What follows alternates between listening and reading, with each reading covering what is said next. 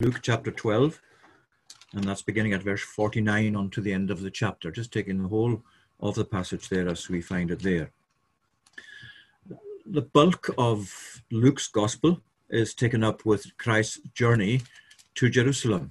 It begins at chapter 9, uh, verse 51, and then goes on to verse 19, uh, chapter 19 and, and verse 4 thereabouts. So the bulk of the chap of, of the passage, this middle part of, of Luke's gospel, is taken up with that journey. And what you find as you read uh, through the gospel is that as Jesus went on in that journey, um, his tone gets more serious. It's not that he was ever flippant or anything other than serious, but his tone gets more serious in the sense that, as you see in this passage, he's actually dealing with uh, things in a very severe way. Um, and yet that's related to the journey that he's on, which is going to terminate in the cross, of course. And what you find is that many people uh, then, as now, were misinformed or mistaken about what Christ was about, what he was in the world for, didn't even accept that he'd come into the world in the way that he had. Uh, and so that's why you find him using so many warning images, uh, so many other types of in- images as well that have a serious intent as he addresses the people and his disciples as he goes on on this journey. So it's, it's Luke's way of, of binding together these incidents as they happened, but also in a way that shows the whole thing is moving inexorably towards the final stage of the cross itself. So there's three. There are three things. Sometimes you find uh, the divisions actually in, in the translation, such as the English translation, not very helpful. In this case, they're very helpful actually because uh, the three divisions you find there, verses 49, uh, first of all, 49 to 53. Uh, the ESV here has as, as its heading, not peace but division. And then the next one, interpreting the time and then settle with your accuser. That's certainly in the ESV that I'm using here. And these are very useful because the three points I want to really mention tonight and follow out a little bit are in these, uh, just looking at uh, the division of the passage into these three three sections division, discernment, and decision. Verses 49 to 53 talks about division. The next section talks about discernment, discerning the present time or interpreting the present time. And finally, there's decision, where there's a very important decision mentioned in it. Let's look at these uh, briefly as we see it fitted into the passage and its meaning. What he says here is, I came to cast fire on the earth, and would that it were already kindled. I have a baptism to be baptized with. How great is my distress or my burden until it is accomplished. And there are various interpretations of that. What does he mean here by this fire that he has come to cast on the earth or to begin on earth? This baptism that he has to be baptized with? I think we need to take both of these together uh, because as he's going on to speak about how the world is divided over Jesus, that fits in with these emphases here on the fire and the baptism. The fire here really has the, uh, as it has in most of the uses of it in Scripture, spiritually, has the meaning of judgment, of God's judgment especially. Uh, and what he's saying is, I've come to cast that fire on the earth. I've come through my work. It's going to bring judgment. And in the judgment that it brings, it's going to divide people either in favor of me or against me. Um, and that's in keeping with the Bible's teaching, of course, elsewhere as well. And when he calls it a baptism here, I have a baptism to be baptized with. How great is my distress till it's accomplished. That really also means his death, especially, so that the judgment of God and the, the, the baptism that indicates dying uh, on our baptism, uh, dying to sin and so on, for him, this baptism is his death. And it's amazing how he's actually saying here, How great is my distress, or how am I straitened in the old version uh, words of, of the AV, how, how am I straitened? How am I actually compressed in my soul until it is accomplished? And what you find there is Christ's commitment to his task. An amazing thing that he knew in advance, of course, what he was in the world for, he knew where his journey was going to end. He knew that this journey was towards inevitably the death that he would die on the cross. Yet what he's telling his, his hearers here and what we read here about him is such an amazingly precious truth.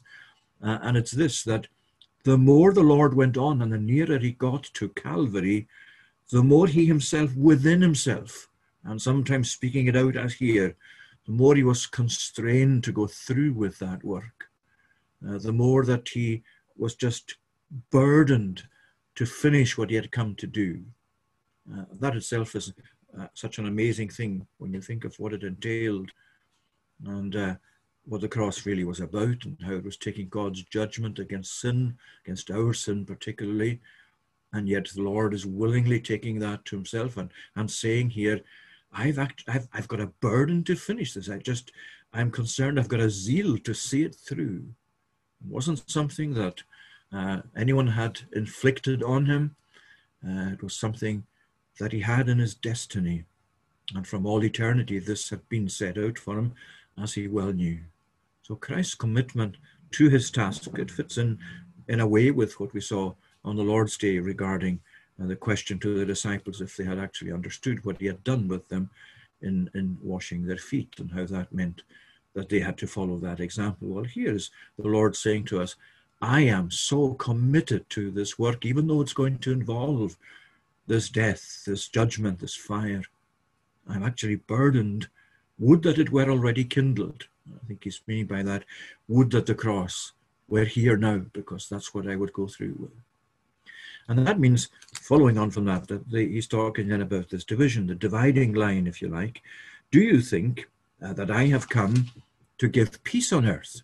No, I tell you, but rather division. And that rather that's rather strange um, because we tend mostly to think about Jesus being in the world and through his work creating peace, and especially peace with God. And of course, that is a major part of his work and his purpose in the world. He did come to bring peace. He did come to create peace between us and God and between us as human beings a peace that's profound, a peace that's deep, a peace that's lasting, a peace that goes on into eternity and will never end. Uh, and that's, of course, true. But what the Lord has here is the way in which the, the, the cross, the message of the cross, the gospel, and the witness of God's people to Jesus creates a division. The word that's used here for division is, is a word from which we get our English word diametric when you find uh, um, people saying, well, they're diametrically opposed views or they are diametrically opposed, um, a, a diametrically opposed matters. So what you what you find there is extremes, and what you find is really they're poles apart. Well, here is Jesus saying, "I have come not to create peace on earth in this sense. I've come to create division," because he knew that his followers would meet, as he met himself, with intense opposition, uh, with the kind of reaction and response that would cause them much suffering and even persecution and death for some of them as well. In other words, when we come to accept Christ, that inevitably creates division. Now, he's putting it here very remarkably by uh, applying it to the likes of family situations father against son, son against father, mother against daughter, daughter in law against mother in law, and so on. Um, and of course, that doesn't mean that inevitably in every household you're going to have these divisions and that they're going to be very strong and severe dis, uh, divisions. What he says is, in principle, and it sometimes very often is, in fact, within uh, relationships too, that you find this distinct difference, this distinct divide between those who are committed to Jesus and those who are not. And that's the, that's the dividing line he's talking about. That's the division he's come. Instead of giving peace in, any, in every sense, in an absolute sense, he's come also because he knows that division is actually going to be inevitable on the part of those who accept him and those who don't. And that goes all the way back to the Garden of Eden. It goes all the way back to Genesis 3.15, um, where you find uh, the Lord actually then addressing the serpent. I will put enmity between your seed and the seed of the woman. And that enmity continues and will continue to the day of judgment because they're diametrically opposed views, diametrically opposed mindsets. And Paul set the same thing out many times. For example, Romans 8, as you know, the, the, the, the well, the old uh, translation again is the carnal mind, the mind of the flesh is enmity against God. But the mind of the spirit or the spiritual mind is life and peace. And these are the two sides of the issue diametrically opposed. And you don't have to be a Christian for very long to actually experience and realize the truth of what Jesus is saying. And that's what you find um, so difficult, really, to, to follow out in the sense that um, we know that division is a horrible thing in itself. None of us likes divisions. None of us likes in any way to be divided from other people. And at the same time, we ought also to have an intense dislike of compromise when it comes to compromise of the truth. And that's why we face so much opposition today when we actually say, well, we cannot actually accept the teaching of, let's say, some, some parts of the wider church, even, whether it's regarding relationships or uh, other views of, of, of other things that you find in the world that sadly people have actually brought in and made part of or tried to make part of the gospel message in the interest of love, in the interest of peace, in the interest of reconciliation, in the interest of equality. And we're not against any of these things in principle. But when it comes to the gospel, when it comes to the claims of Jesus, we have to be true to himself. And however much we will and want to put that across lovingly and tactfully and patiently and stress that it's not a hatred of people, it's not a hatred of their uh, of their persons, but that we want to be true to the truth as it is in Jesus. I have come not to bring peace, but to give rather division, a division that's divided over Christ Himself and the truth of God in Him. And of course, that doesn't mean that we don't um, carefully look at how we present things. Um, and one of the things that um, we need to bear in mind, especially now that uh, that we're actually doing online live streaming, um, th- there's a danger in doing that, of course, although it's beneficial. Um, but unless we explain things carefully, there are groups out there, as you well know, that might just misuse that and bring the church to court or something like that, where we're being accused of, of uh, all kinds of things uh, in presenting the truth. So we have to be careful and yet adamant that we cannot compromise uh, the standard, the truth that Jesus has given us. That's the first thing. There is inevitably division in that sense. And then he goes on to speak about discernment in verses 54 uh, to 56. And these three passages are really closely tied together because when he's talking here about division and the way that himself is preaching, his, his teaching, his person, his, the cross, inevitably makes and creates that division. Uh, then he goes on to speak about the importance of interpreting or discerning the times. And he talks here about the weather, first of all, in the ordinary sense, in the natural sense. When you see a cloud rising in the west, you can say a shower is coming, so it happens. You see the south wind blowing, which of course in those areas then was, uh, as it is today, they will say there'll be a scorching heat. And it happens. They're predicting the weather very accurately. Um, and of course, now we, we have very sophisticated weather forecasting. But in the old days, you would find the old folks saying, Well, I don't think it's going to be a good day tomorrow. There's a very marked uh, circle around the moon, or you could say that the sky is looking very threatening and it's going to have the effect of, of bad weather tomorrow. And they were able very accurately at times to, to do that. But we're now with sophisticated weather, we can see days in advance uh, what the weather's going to be like. And you can see the charts with, with uh, all the, the, the various uh, movements of the weather uh, coming towards you and then going away again and so on. And you know, of course, they still get it wrong. Most of us remember the famous Michael Fish incident, 1987 where he said on live on, on the weather focused, a woman from somewhere down south had uh, contacted him to say that there was a hurricane coming, and he said, I want to assure you there isn't. of course, he was wrong because the hurricane came and smashed up a lot of stuff down, down south in England. Well, what Jesus is saying is you can interpret the appearance of the earth and sky. You can do that accurately. You can tell what the outcome will be. You can tell what that means. But you cannot know, you do not know, rather, how to interpret the present time. Not discerning God's work, and that's especially uh, related to himself. What he was saying, what they were hearing from him, what they were seeing him do, God's work through him, and yet they were failing to interpret that aright, to see that aright, to actually work out what it was about. They were refusing to accept what Jesus himself was about and what he was saying.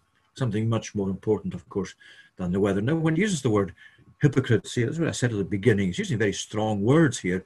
Verse 46 with an exclamation mark You hypocrites, uh, you do not know how to interpret the present time. What does he mean by, by hypocrites there? Well, it, it means something like um, concentrating on what's superficial, concentrating not on the most important things, but on other things less important that exist and go on round about them. Um, and what he's saying is, you don't actually look at the most important thing, which is what I'm saying to you, what I'm doing, what I'm about. And instead, you're looking at less important things, things that are much more superficial than salvation, than uh, the reason that I'm in the world. And the same pattern, of course, repeated generation after generation, right down to our own day. You can uh, uh, hear it so regularly on the news and other programs now as well, um, where forecasting is very much to do with economic things, with political forecasting, all kinds of opinion polls, sports forecasting, so many different areas of life, virtually every area of life. People try and predict and people try and uh, forecast it. And of course, there's a great industry around that in terms of, of gambling as well. All of that concentrated into looking at how to interpret things and trying to work out what's going to happen. How much have you heard in public announcements since the lockdown of interpreting the signs of the times spiritually. How many people are asking, Have I got something to do with this? Is my life as it should be?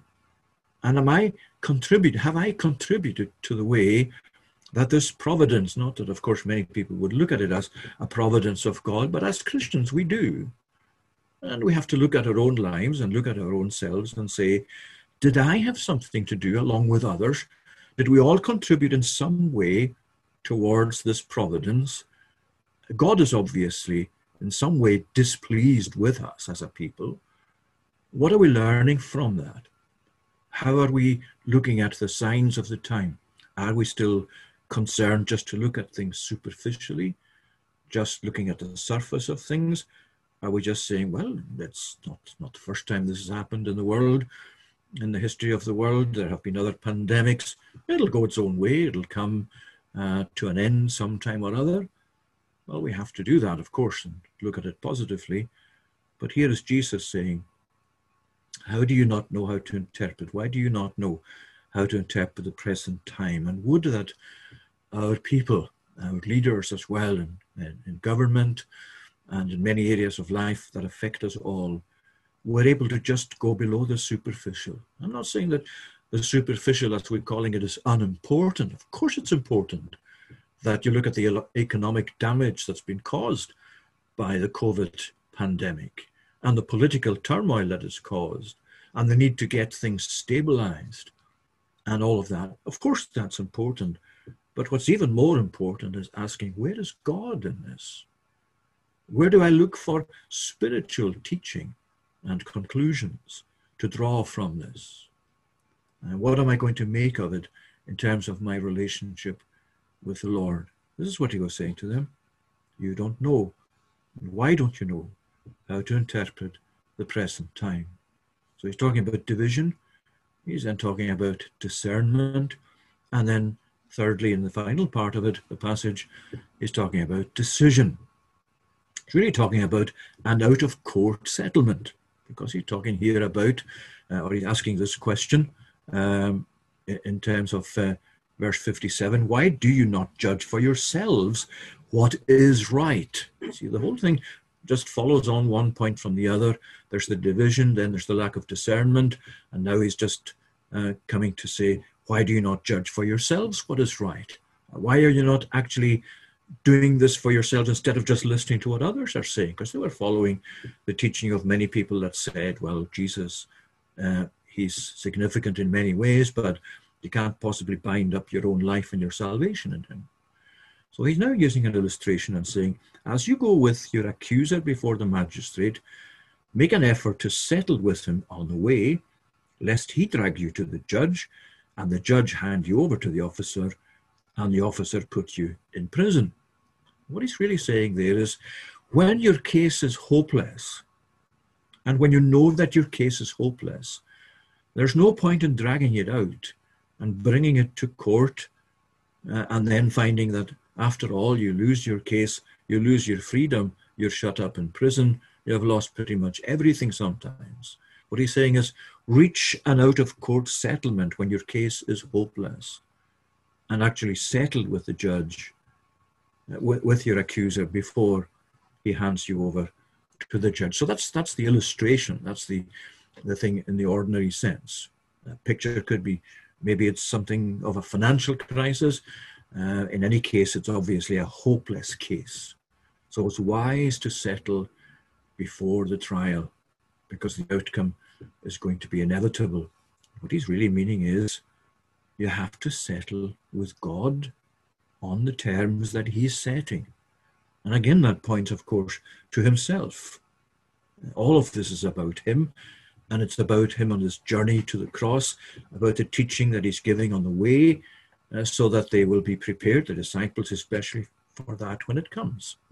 And our own case is hopeless. Our own case, as sinful human beings under God's condemnation, we're not going to win that case. We're not going to be able, we're not able ourselves to pay our way out of God's condemnation. That's what the Bible makes clear. And that's what they're really doing here. They're just interpreting it in their own terms dismissing Jesus, dismissing his claims, and therefore just trying to actually work things through themselves. what he's saying to them is, your case is actually hopeless. You're going to lose. You'll end up in prison spiritually. You'll be bankrupt. And for us, of course, tonight, um, we know that our case is hopeless, but Jesus has paid for it. Jesus has made the provision. Jesus is the provision for it. That's why he's in the world. That's why he's on this journey. That's why he ended this journey on the cross. That's what the cross is about. And so that's why the Bible, uh, the likes of uh, Second Timothy comes to mind, Second uh, uh, Corinthians rather comes to mind, where Paul is dealing in that wonderful chapter five of Second Corinthians with this whole concept of reconciliation, such an important um, element in understanding the cross of Jesus. It's part. It's one of the major. Uh, it's one of the major doctrines, if you like, attached to the death of Jesus. This this reconciliation. What he is actually, uh, Paul is doing here. If we start at verse 18 and just break into the the narrative at that point, all this he says is from God, who through Christ reconciled us to himself and gave us, he means there the apostles and that follows into the preaching of the word. Since then, he, he gave us the ministry of reconciliation. Literally, it's the ministry of the reconciliation. That is, in Christ, God was reconciling the world to himself, not counting their trespasses against them, and entrusting to us the message of the reconciliation. Therefore, we are ambassadors for Christ, God making his appeal through us. That's the gospel, that's preaching the gospel. What is it? It's God's appeal through human agents. And what does the appeal consist of? It's this We implore you, in behalf of Christ, in Christ's stead, be reconciled to God. On what grounds? Well, for he's made him to be sin, who knew no sin, that in him we might become the righteousness of God. And again, the cross and the death of Jesus stands centrally and foursquare in the whole of the issue that we're doing, dealing with even in that passage. The cross, that itself, in, in its teaching and its insistence on Christ's uniqueness um, and Christ himself without compromise as the only Savior, causes division inevitably amongst human beings. And then the cross, in terms of discernment, what is the most important thing to discern? What is the most important thing to forecast? What should we focus more upon than anything else? It is the spiritual signs of the times, what God is doing, what God has done, uh, what God is claiming uh, in, in, claiming us by the cross of Christ and what's happened there. And thirdly, the cross in terms of our decision to reach a settlement with God, to be reconciled to God, knowing that Jesus has paid the whole debt for our sin. So we pray God will bless these thoughts on His word. Let's pray.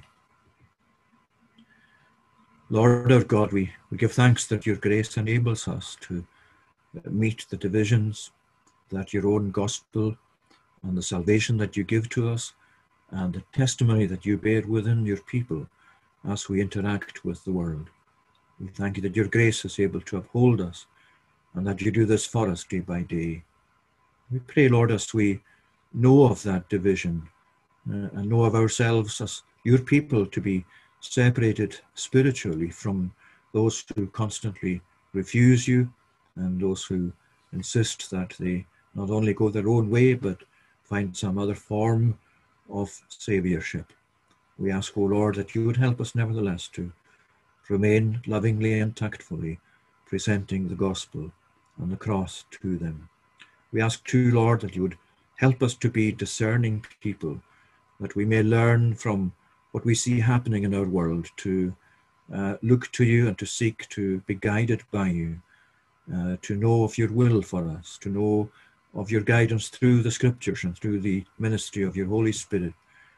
Uh, we ask, O Lord, that you would deliver us from any sense of being self sufficient, but grant us, Lord, that we may instead come to be sufficient in yourself. And we ask too that you would uh, enable those that hear the gospel and are yet unsaved to come to settle with you. And as you present yourself to them as both Father and Judge, Lord, we pray that you would help them to welcome your love as a Father and also to respond to your severity as a Judge.